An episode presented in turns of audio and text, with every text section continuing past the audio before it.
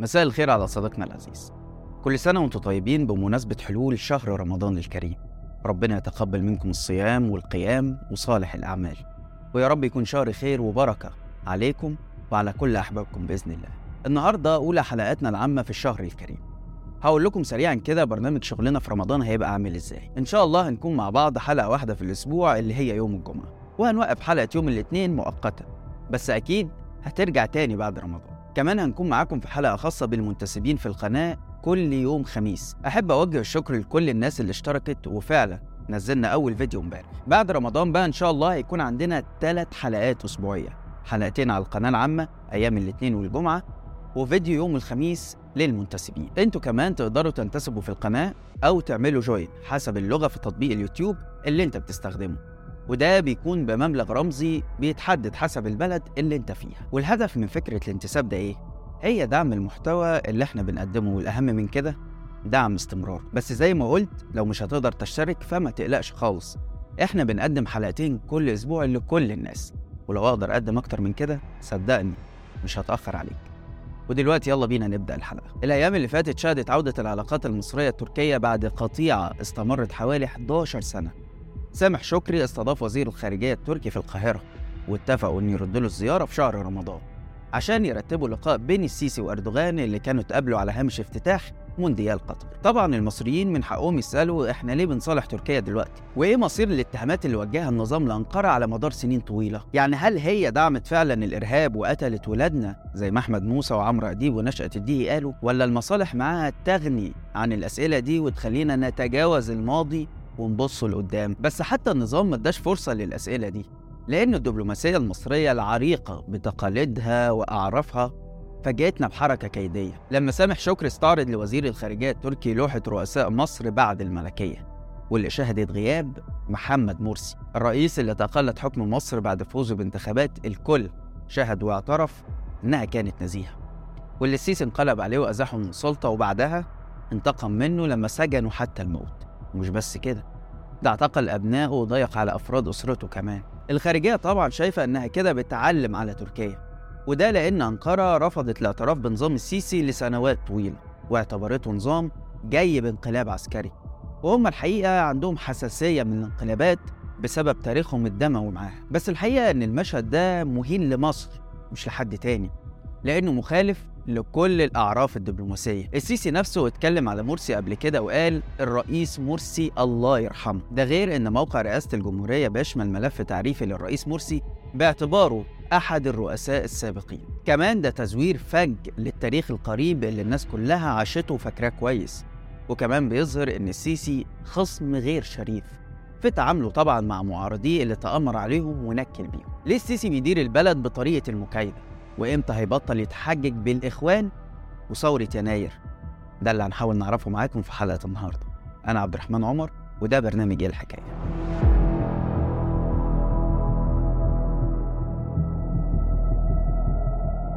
يعني أنا لما أجي أقف الوقفة ديت مع الرئيس مرسي الله يرحمه أنا بقف مع مصر. بقف مع مين؟ مع مصر. لو اتأمرت عليه بعد ما تولى يبقى أنا اتأمرت على مصر. أهلا بيكم. على مدار سنين طويلة اتربى المصريين وهم فاهمين إن جمال عبد الناصر أول رئيس جمهورية في تاريخ مصر كله. والناصريين روجوا لفكرة إنه أول حاكم مصري في تاريخنا من أيام الفراعنة. على أساس إن اللي حكموا قبله كانوا محتلين من رومان لفرس المماليك لأسرة علوية جاية من ألبانيا وتركيا وغيره. بس دي ما كانتش الحقيقة لسبب بسيط. إن جمال عبد الناصر كان تاني رئيس جمهورية بعد محمد نجيب. القائد العسكري اللي قاد حركة الجيش في يوليو 1952 للإطاحة بالنظام الملكي. واللي كلنا عارفين إنه مسك رئاسة الجمهورية قبل ما يحصل الخلاف الشهير بينه وبين عبد الناصر اللي عرف باسم أزمة مارس 54 وده كان بسبب طلب اللواء محمد نجيب عودة الجيش لسكناته وإقامة حياة ديمقراطية سليمة زي ما الضباط الأحرار وعدوا الشعب. وقد بدأنا منذ اليوم الأول في تطهير الجيش. أما عن المسائل الأخرى الخاصة بشؤون الحكم فنحن لا غرض لنا سوى مصلحة البلاد. ولهذا فإننا نترك أمرها للحكومة بس اللي حصل إن السلطة حليت في عيون الضباط اللي شافوا إنهم أحق بيها من القيادات السياسية والمدنيين. فعزلوا نجيب مرتين.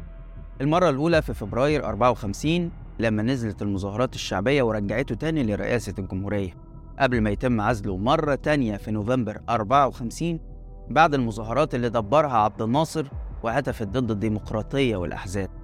عشان يقتادوا عبد الحكيم عامر لفيلا زينب الوكيل في المرج ويوعدوا بإن إقامته فيها مش هتزيد عن عدة أيام وإنه هيرجع بعدها لبيته معزز مكرم. بس اللي حصل إنه ما خرجش منها غير بعد 30 سنة. نجيب فضل أسير في فيلا المرج لغاية ما أفرج عنه السادات سنة 71 عشان ينال جزء من حريته.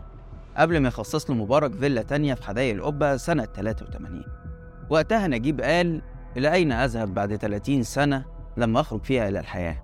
ليس لدي معارف أو أحد يهتم بي. عبد الناصر حاول يحذف نجيب من التاريخ. شطب اسمه من الوثائق والسجلات والكتب ومنع ظهوره طول فترة حكمه والوضع ده استمر في عهد السادات ومبارك لغاية ما توفى سنة 84 وقتها بس بدأ يرجع له حقه. مبارك عمل له جنازة عسكرية وحضرها بنفسه وتم دفنه في مقابر شهداء القوات المسلحة. الأوسمة أعيدت لأسرته مرة تانية وأطلق اسمه على بعض المنشآت والشوارع ومحطة مترو الأنفاق. تم منحه قلادة النيل وأطلق اسمه على قاعدة عسكرية في مطروح ونشرت القوات المسلحة فيلم تسجيلي عنه. رغم كده اللي حصل مع نجيب كان قاسي جدا. من أول ظروف اعتقاله اللي حكى عنها في مذكراته وقال لقد تعذب أولادي كما تعذبت. تعذبنا جميعا داخل معتقل المرج. كان ممنوعا علينا لسنوات أن نستقبل أحدا وبعد سنوات طويلة سمحوا لنا بذلك. لكن بشرط أن يجلس معنا ضابط ليسجل كل ما يقال. الانتقام من نجيب امتد لأسرته زي ما حصل مع مرسي بالظبط. ابنه الكبير تم اعتقاله في سجن لمن ترى لمدة ست شهور. خرج بعدها محطم ومنهار ومريض بالقلب وبعد فترة قليلة مات. ابنه التاني اللي كان بيدرس في ألمانيا اتقتل هناك في سن 29 سنة. وقتها عيلته اتهمت النظام بالوقوف وراء الحادث واتمنع نجيب من حضور الجنازة أو تلقي العزاء. أما ابنه الأخير فأصدر جمال عبد الناصر قرار بفصله عن عمله الحكومي ورفض أصحاب العمل توظيفه خوفا من السلطة. فاضطر في النهاية أنه يشتغل سائق في شركة المقاولين العرب وأحيانا سائق أجرة عشان يعرف يعيش. نجيب قارن في مذكراته بين تعامله مع الملك فاروق وتعامل عبد الناصر معاه. وقال حافظت على التقاليد والأصول لكن لم يحافظ جمال عبد الناصر لا على التقاليد ولا على الأصول. ما أقصى المقارنة بيني وبين فاروق عند لحظات النهاية والوداع. ودعناه باحترام وودعوني بالإهانة. ودعناه بالسلام الملكي والموسيقى وودعوني بالصمت والاعتقال I was a fool. Why, Mr. President? I had a good heart. E credevo che tutti avessero un cuore come il mio. E ciò è stupido. التقاليد والأصول اللي بيتكلم عنها نجيب هي بالظبط موضوع حلقتنا النهاردة تخيلوا إن بعد 70 سنة من الحكم العسكري لسه مصر واقعة في نفس العقلية اللي بتحكم بمنطق تزييف التاريخ مع إن التجربة علمتنا إن ده مستحيل وإن الأجيال اللي جاية هتكتشف الحقيقة بسهولة جدا وإن اللي بيعمل كده هو اللي بيهين نفسه. عبد الناصر حاول يلغي محمد نجيب بعد ما انتقم منه والسادات انقلب على إرث عبد الناصر وسمح للصحافة والسينما إنها تبرز مساوئه. ومبارك عظم دوره في نصر أكتوبر على حساب السادات ودلوقتي السيسي بيحاول يلغي محمد مرسي بعد ما انتقم منه. كل حاكم بيحاول يخلي نفسه محور التاريخ والجغرافيا اللي مفيش لا قبله ولا بعده. ودي طبعا أحد سمات حكم الفرد اللي بتعاني منها بلادنا. في الدول الديمقراطية مهما اشتدت العداوة بين الخصوم السياسيين بس في النهاية الكل بيحترم التقاليد الراسخة واللي بتعبر عن شرف الخصومة. شوف مثلا أوباما وهو بيسلم السلطة لترامب رغم الاختلاف الكبير بين الاتنين. وطبعا الأمثلة دي في الدول الديمقراطية لا تعد ولا تحصى. بس حتى في مصر دايما كان في قدر من احترام التقاليد دي. مبارك مثلا لما الثورة قامت ضده أنهت 30 سنة من حكمه وقضت على مشروع توريث السلطة لابنه كان أقصى مطالبها هي محاكمة عادلة ليه والأركان حكمه. وحتى دي ما حصلتش وكلنا شفنا مهرجان البراءة للجميع. الأصوات اللي كانت بتطالب بالانتقام من مبارك ما كانتش هي الأغلبية. الناس كانت عايزة تتجاوز الماضي وتبص للمستقبل. مرسي نفسه اللي كان بينتمي لجماعة الإخوان اتكلم بشكل إيجابي عن إنجازات جمال عبد الناصر أكتر من مرة رغم كل اللي عملوا فيه أبرزهم لما زار مجمع الحديد والصلب في حلوان في احتفالات عيد العمال لما وعد باستكمال ما بدأه الرئيس عبد الناصر وقال لا بيع للقطاع العام ولا استغناء عن العمالة طبعا في عهد السيسي المصنع اتقفل وتم بيعه في مزاد علني إحنا بنبني كلنا على اللي فات ما بنبدأش من الصفر وما بنزلش اللي فات نرميه ونبدأ من جديد لا. عبد الناصر لما عمل الحديد والصلب كان عايز مصر. كان عايز كان عايز مصر تمتلك قلعة صناعية كبيرة. مرسي في كلامه عن عبد الناصر أو تكريمه للسادات وسعد الشاذلي ومنحهم قلادة النيل في ذكرى حرب أكتوبر كان بيحاول يتصرف كرجل دولة. في المقابل تعال شوف السيسي اتعامل معاه إزاي لما أطاح بيه من السلطة. حدد إقامته في دار الحرس الجمهوري وأخفاه عن العالم وعن أسرته لمدة أربع شهور. ولما جاي حاكمه حطه في قفص زجاجي عشان يمنع صوته من الوصول للقاضي والمحامي وكمان للشعب. اللي انتخب. ده غير إنه سجنه في حبس انفرادي معزول عن العالم لمدة ست سنين كاملين. وأصدر كمان تعليماته لوسائل الإعلام إنها تجرده من كافة صفاته السياسية والوظيفية. لحد ما مات في ظروف غامضة بعد شهور من منعه الحصول على الأدوية الخاصة بارتفاع ضغط الدم والسكر.